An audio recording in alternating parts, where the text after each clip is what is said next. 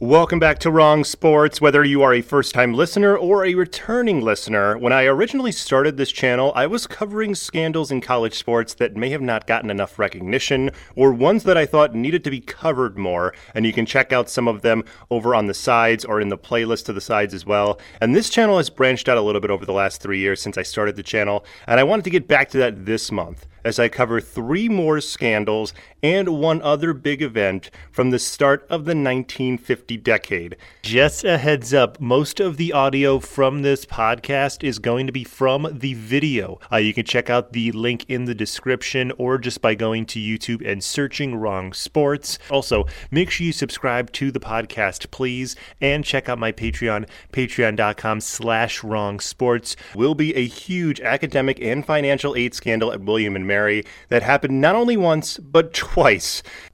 So, yeah, strap on in because this one gets a little out of control. To start the story, I'm going to start with the school, as William and Mary is the second oldest college in the United States. It's actually older than the United States itself, as it was founded in 1693. And due to this being around for so long, it has amazing alumni that built the country. Like three presidents are alumni of the school, the first Secretary of State, four signers of the Declaration of Independence, and oh yeah, George freaking Washington got his surveyor's license at William and Mary in 1749. But even though they are the second oldest college, they had a few issues in the 1930s and 40s.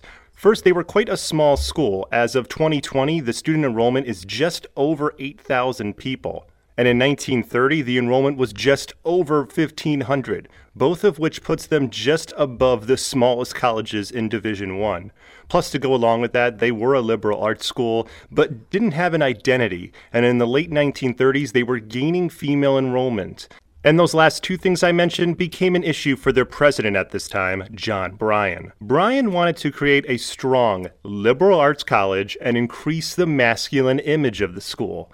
So he did that through athletics, especially football. They were used to promote the manly factor of the school. And to man up this college, the president would set out to hire a good coach in football and make sure to pay him well so that the football team could get better quicker. He would go out and hire Duke assistant coach Carl Voyles. Along with that, he would help out his new hire by making a decision to attract football players by providing more college resources as financial incentives to his athletic programs to get better quicker and the money collected from two funds, the Alumni Scholarships Fund and the Loyalty Fund, were channeled almost entirely to athletes. And Coach Voyles was given full control over the football team and wouldn't be focused on recruiting athletes that could academically get into the school, but he was more focused on ones that could win football games. And if he had any issues, then the two athletic funds could help get those athletes in the school and stay in the school. And this strategy would work for the football and basketball programs, as the football program under Voyles went 29, 7, and 3 from 1939 to 1942, including going 9, 1, and 1 in 1942 and beating Navy, Dartmouth, and Oklahoma. Meanwhile, the basketball team under that same time went 54 and 39 and also had a winning record in their conference, the Southern Conference. But the 1942 season was the college's best, and due to that, other schools were offering Voyles to be their next head coach, and Auburn would step in to steal him away. And they did it pretty easily, and I'll explain that in just a little bit. But there was bigger news happening, as in 1942, William and Mary would have a new head football coach, but they would also have a brand new president as well. And that new president was named John Pomfret. He was educated at University of Penn and mostly known for history he would come into the school and change some things in the athletic department, like the ending of the Alumni Athletic Committee. The Alumni Committee had recently recommended to the Board of Visitors that athletics be curtailed, and Pomfret suggested the creation of a Board of Visitors Athletic Committee to replace it. This was to keep the image of William and Mary being an upstanding liberal arts college, but behind the scenes, he told the Board of Visitors Athletic Committee and his new coach to continue recruiting those good athletes to the school. The school would in turn give the athletes aid based on athletic merit or financial need, or both as over the next eight years, the school would give 75% of their athletic scholarships based on their physical talents, more so than their academics. And if you weren't coming to the school to play a sport, you rarely, if ever, got financial aid.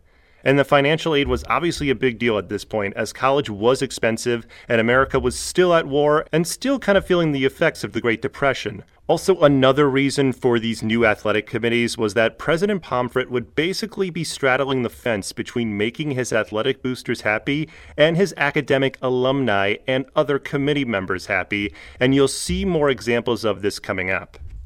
So, with the changes to the new athletic committee, the president would also hire a new football coach. But him straddling the fence, like I mentioned, was also seen here, as he didn't want to get into a bidding war to keep his coach Carl Voyles in 1942. So he basically let him go to Auburn, who paid him about $12,000, almost $5,000 more than Voyles was making at William and Mary. And Pomfret obviously couldn't match that, since, you know, he was still straddling that fence here, and also it was nearly five times as much as what a professor was making at this point, which was considered insane to do. So Pomfret instead went with a cheap replacement in Voyles as he hired assistant coach Rube McCray to be the head coach.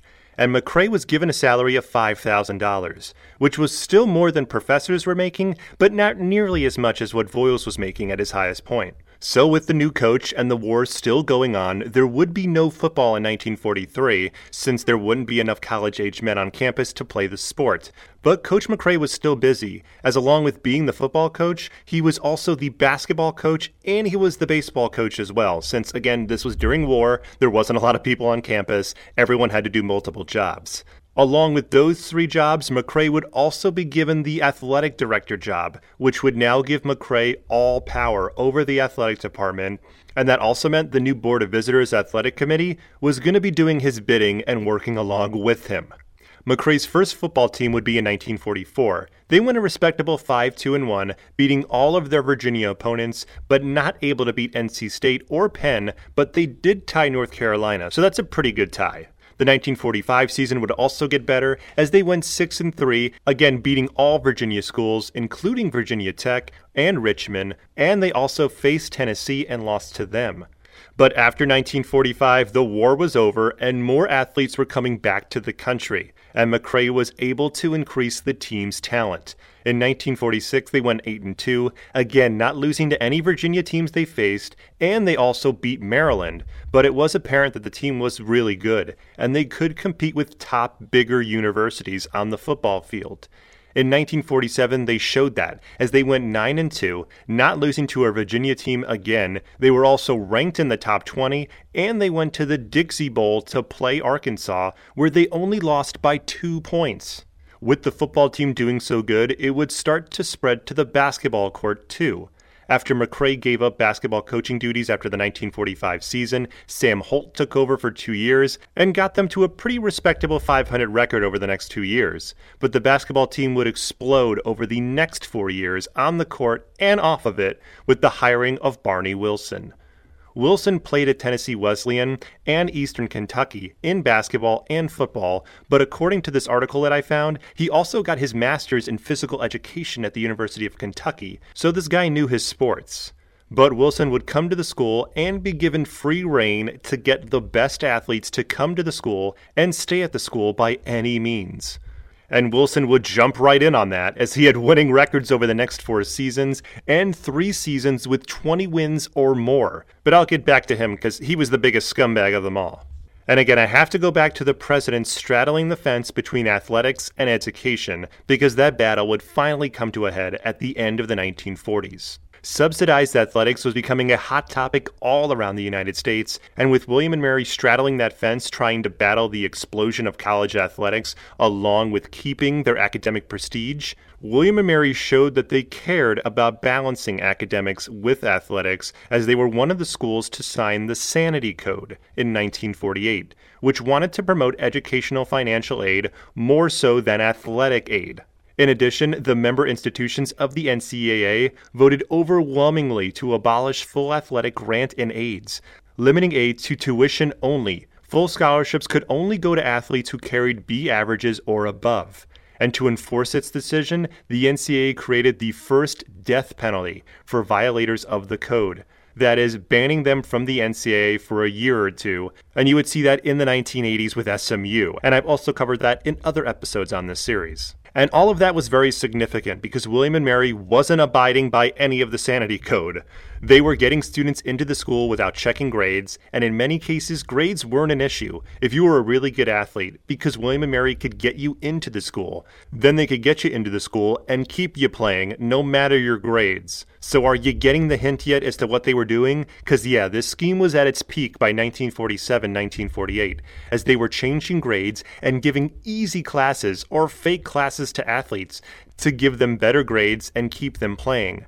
Oh, and also, I mentioned Rube McCray was running the athletic department, so he knew what was going on and was able to keep his hands clean with his assistants running this whole jig. Along with that, President Pomfret was good friends with McCray, since McCray had been with William and Mary for the last 10 years and even offered him a pay raise due to the fantastic 1947 season. The pay raise was the same money that the school was paying McCray's predecessor, so that made Pomfret even more of a fan of McCray's, showing that he was willing to keep him around since he was increasing the school's athletic image. Bud Pomfret knew of the athletes not being up to educational standard, but didn't do anything to stop it. But he also didn't want this to get out to the public, since it would tarnish the William and Mary image.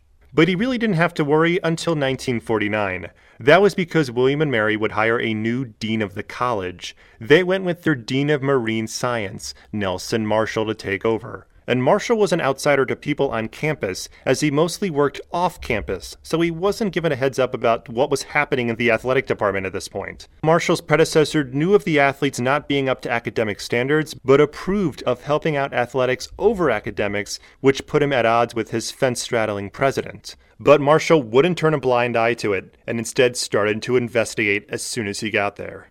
So while Marshall was still settling into his position, the football team was obviously getting even better. As in 1948, they had seven NFL draft choices, which is the most they ever had, but the team went 7 2 and 2. Plus, they were playing a big time schedule as they played Boston College, who they tied, and Arkansas, who they beat. Plus, they were invited to the Delta Bowl, to play Oklahoma A&M and they beat them 20 to nothing. So yeah, it was clear this team was getting really awesome. And the 1949 team ended the decade with another winning season as they went 6 and 4. But this schedule was even more big time as they played Pitt, Houston, Michigan State, and Arkansas, going 2 and 2 against them and getting more media attention. William and Mary during the 1940s was one of the best teams in the nation as they went 70, 22, and 6 during that decade. They went to two bowl games along with having 24 NFL draft picks. Oh, and they also had an NFL Hall of Famer in their tackle Lou Creekmur.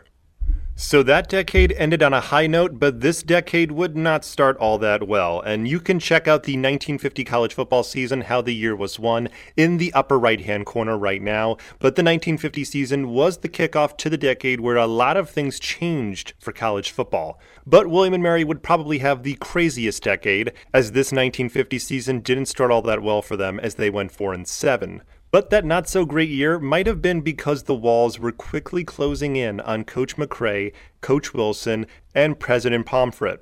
With someone actually looking out for the faculty now, as the Dean Nelson Marshall would finally start to find some of the shady stuff that was going on.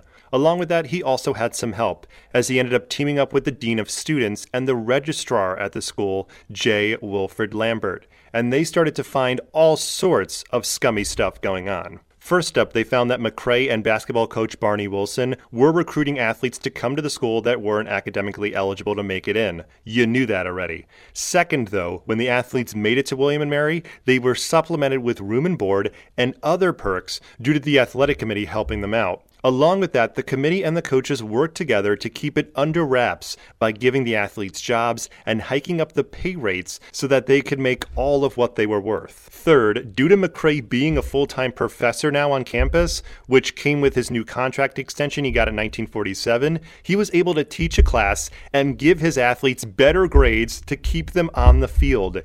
A big example of this was when some of his athletes, who most of them were physical education majors, were found to have received grades for summer school courses when they weren't actually there. And it wasn't just one either, as there were nine such cases, and most of them would happen due to McCray changing grades or giving them fake grades for classes. Now, one such case was really egregious, and unfortunately, I don't have the name of the athlete, but he received a B grade in four courses during the summer of 1949. The only thing was, he was never on campus. They found out he was a truck driver for a company in Newark, New Jersey, several hundred miles away. Finally, along with giving athletes easy classes and free grades, there were findings of grade changes. An example was when Nelson and Lambert found a transcript of one athlete who received an F in a sociology class due to the student never showing up for the class. The final grade, though, was changed from an F to a B. Now, the reason that the change was found was due to the professor of the class being on the faculty athletic committee, which was working with the pair in this investigation, and he came across that grade change all this stuff was being done under the athletic director, which was McCray, and he is pretty bad. But remember, I mentioned the basketball coach, Barney Wilson, and I said he was a scumbag, and I said we'll get back to him? Well, we're getting back to him now because he was more scummy than McCray because along with changing grades for his athletes, he was making some money on the side. Yeah, that was because this guy had a little side business running as he was using female students as his secretaries and they did all of the office work for him due to computers not being invented and they would also help out in the scheme. With the secretaries helping him out and getting paid by the university, Wilson would take 10% of the secretary wages in return for Wilson giving them the position. Some of these secretaries were also girlfriends of basketball players, which made the scheme even dirtier. But yeah, this guy was taking money from students who were doing illegal things for him. But this whole little kickback side business didn't come out until a few years later, as he threatened players and these female students with expulsion if they didn't run the scheme. And yeah, this guy's awful. But don't worry, we'll get back to him in a moment. But let's get back to the deans, as they would bring their entire investigation to the president, who of course didn't want this coming out to the public. So he instead had McCray clean it up towards late 1949. The way of cleaning up this scheme was to find a fall guy and fire him so McCray's choice was an assistant coach. It was later revealed to be Al Vandeweghe, who was a former football player until 1946, then played a year in the NFL before coming back to William & Mary to coach in 1947. With the firing, it made it look like William & Mary was clean, but of course they weren't. Instead, all of the scummy shit would still continue through 1950. The only difference was that President Pomfret was under pressure to do something finally, since those two deans were pushing him to do so. But the two deans were in pursuit to make this stop and wanting to stop money going to athletes and instead go to academic students. The deans would bring up the fact that athletes were only graduating at a rate of just barely one third, while a regular freshman not coming to school for sports was graduating at a rate of three quarters. But the beginning of the end would finally happen in April 1951, when Dean Nelson went to President Pomfret and put in his resignation. This was a risky move, as it could make Nelson look bad in the future to other schools wanting to hire him, but it also put President Pomfret in a tough position. That was because if Nelson were to resign, he'd have to put in his reasons for it, which would be, of course, that there was a massive academic scandal happening. And Pomfret told him not to do that because he wanted to delay a little bit more. The delay was because McCray had a ton of power at the college right now, and the Board of Visitors Athletic Committee had even more power. On top of that, Pomfret and McCray's friendship was really strong. I guess it was because McCray stayed at the school during World War II to run the whole athletic department, or he just really liked McCray. Whatever the reason, though, eventually Pomfret announced that a committee of five from the Board of Visitors to investigate this and give them a resolution on the matter. But again, this was all seen as another delay tactic, because it was. So Dean Nelson turned up the heat again, with more threats of leaving, and it would finally force President Pomfret to end this and the end would finally happen right around July 4th, 1951, as President Pomfret announced to the Board of Visitors and this new committee of five that they needed to not investigate the matter. That was because he gave the option to Rube McCray and Barney Wilson to resign, but to announce their resignation towards the end of 1951, so as to give them some time to get new jobs for the 1952 season. Yes, the president was more inclined to protect the two cheating coaches over his own college. But anyway, the coaches would accept the resignation, and the president hoped to bury the scandal as they left. But clearly that didn't happen, as midway through August, Dean Nelson would write a letter to that fired assistant coach Al Vandeweghe, offering an apology to him as he got too much of the blame for this whole scandal. That letter somehow made its way to the local newspaper, the Newport News, who published it. And once this letter came out, the scandal was shown to everyone, and the media came to William and Mary to investigate it further and uncover all this madness. Over the next year, the football coach, basketball coach, president, and several faculty would all resign. President Pomfret's resignation was pretty embarrassing, but he ended up running a library for the rest of his life, so he was fine. And I really wish the president would have gotten some sort of punishment, but he played this game right, as he straddled the fence, so he doesn't look nearly as bad as the coaches do.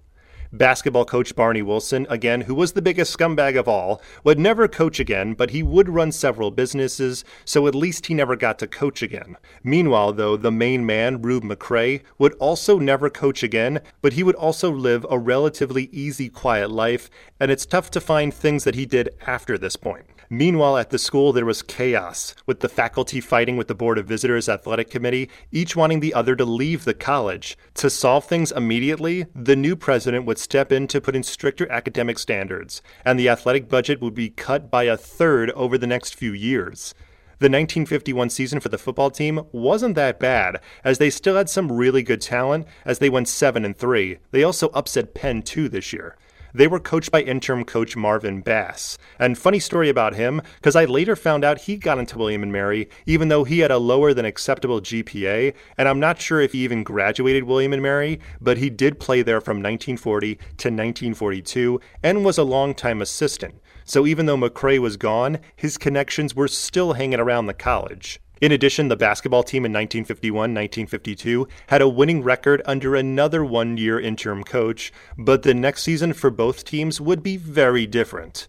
This was because the new college president, Alvin Duke Chandler, put in those academic standards, and now the alumni was on the faculty's side. This would also decrease the power of the Board of Visitors Athletic Committee. Also, I mentioned earlier about the athletic budget being cut, and to show that they were lowering their athletic footprint, they announced that over the next few years they would no longer be playing upper echelon teams. And William and Mary had future games scheduled against teams like Texas, Penn State, Michigan State, and Oklahoma, and that final announcement meant that those games would not happen. And I'll get back to the football team in just a second because there was another scandal that would happen there. But I'm going to tie a bow right now on their basketball team because their 1952 1953 season wouldn't be that bad, but it was clear that their talent level wasn't really there anymore. Along with that, their new basketball coach, Boydson Baird, was working on a shoestring budget. He hardly had any recruiting budget, hardly had any assistant coaches, and I say that because Baird also doubled as an assistant coach for football for the next several years. The basketball team would play a reduced schedule for the next four years, and they only had one winning record. That was in 1953 1954 when the team went 9 and 4. So clearly, they played a reduced schedule there. But again, a lot of schools didn't play them or schedule them due to all the turmoil that was happening at the school and also not knowing if William and Mary could actually field a basketball team.